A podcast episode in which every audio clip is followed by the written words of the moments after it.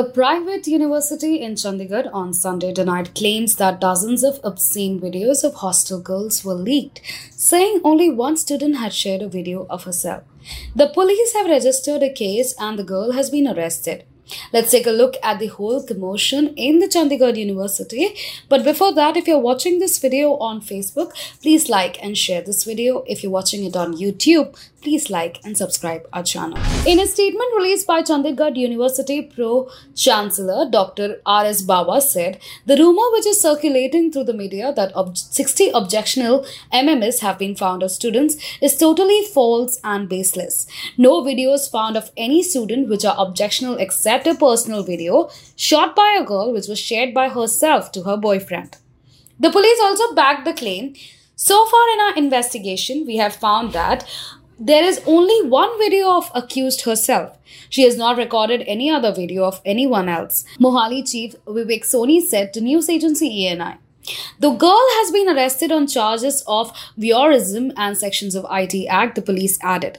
Protest has erupted on the campus over rumors that multiple videos of several women students were recorded and leaked by the student. The police and the university's administration have rubbished social media claims that several girls attempted by suicide after their leaked videos. One student who was taken in ambulance was suffering from anxiety and our team is in contact with her, Mr. Soni said. The police have also sent a team to Himachal Pradesh to look out for a man. A man from Shimla is known for, to accuse the girl.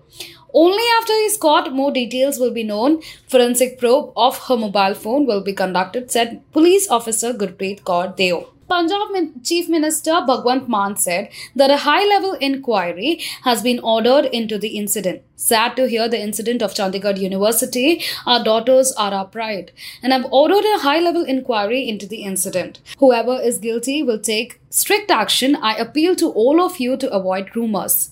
The National Commission for Women released a statement saying that they have taken serious note of the matter. Chairperson Ms. Rekha Sharma has written to Director General of Police Punjab as well as Vice Chancellor of Chandigarh University to take stringent action against the culprits.